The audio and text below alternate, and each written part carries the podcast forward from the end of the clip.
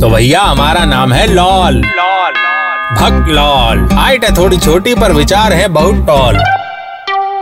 सबसे पहले सैल्यूट ठोक के एक बार फिर से हैप्पी रिपब्लिक डे। भाई देखिए, रिपब्लिक डे हो या इंडिपेंडेंस डे, उत्तरायण हो या तीज, राखी हो या भाई दूज हम इंडियंस पतंग उड़ाने का मौका हाथ से चूकने नहीं देते। तो आज का आकाश की ऊंचाइयों को छूता हुआ ज्ञान है पतंगबाजी से जुड़ा कि कैसे जो है पतंग उड़ाना हमें पूरी दुनिया घुमा सकता है और एक सक्सेसफुल एफ़ कार रेसर भी बना सकता है।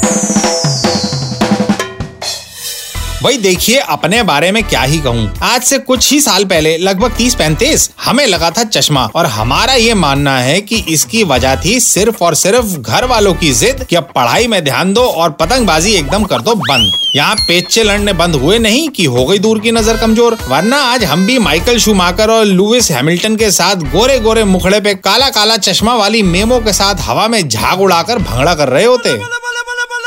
चलिए अब बताते हैं कि पतंगबाजी कैसे हमें ग्लोब ट्रॉटर F1 रेसर बना सकती है। भाई देखिए पतंगबाजी करते समय हम बहुत चौकन्ने होते हैं। आसपास के एक किलोमीटर के रेडियस की हर छत पतंग और ओ माई गॉड चीखती कन्या पर हमारा कान और पैनी नज़र का फोकस रहता है। ठीक वैसे जैसे एक F1 रेस में उच्च कोटि के ड्राइवर की नज़र होती है अपने आगे पीछे की गाड़ियों पर। एक अच्छा पतंगबाज खूब जानता है कि कैसे हवा के रुख और स्पीड का इस्तेमाल करना है और कब ढील देनी है और कब खींच मारकर आईबो काटा करना है। ठीक उसी तरह एक प्रोफेशनल रेसर को मालूम होता है कि अपनी कार की बॉडी के एरोडायनामिक्स का संपूर्ण सदुपयोग कैसे करा जाए as per the wind speed and direction F1 race में आगे निकलने के लिए ओवरटेकिंग के लिए इम्पोर्टेंट होता है की एंगल्स की सही जानकारी होनी चाहिए। ठीक वैसे ही जैसे एक प्रो पतंगबाज को समझ होती है कोणों की, यानी एंगल्स की, कौन से एंगल से कितनी डिग्री पर पेच लड़ाने हैं, ये इनसे अच्छा भला कौन जानता है? जो इंसान धूप में घंटों पतंग उड़ा सकता है, उसके लिए दो तीन घंटे F1 कार में सरपट दौड़ना आसान हो जाता है। वैसे लगे हाथ ये भी बता दूँ कि सबसे देर तक पतंग उड़ाने का रिकॉर्ड 180 घंटे का है। पतंगबाजी सिखाती है हमें डटे रहना, चाहे मौसम नूरा फतेही के डांस नंबर से भी ज़्यादा हॉट क्यों ना हो। जैसे 200 किलोमीटर की एक F1 रेस में तकरीबन 1500 कैलोरीज की खपत हो जाती है। वैसे ही बात करें पतंगबाजी की तो सिर्फ़ आठ घंटे में आप हज़ार से 1200 कैलोरीज जला सकते हैं। यानी दोनों ही खेलों में चाहिए होता है बाहुबली जैसा स्टेमिना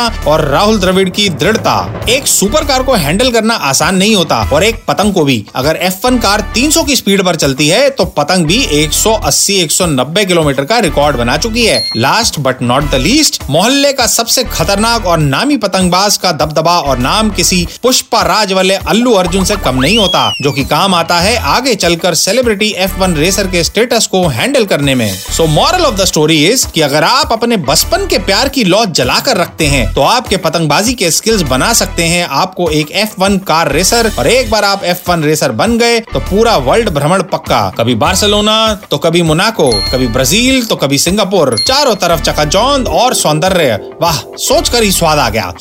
वैसे चकाचौंध से याद आया कि आजकल कोल्ड वेव के चलते सूरज महाराज की चमक के दर्शन नहीं हो पा रहे। जाते हैं, जरा हीटर की रॉड चेंज करवा लाए मार्केट से। तो भैया, हमारा नाम है लॉल। लॉल भक्त लॉल। हाइट है थोड़ी छोटी, पर विचार है बहुत टॉल।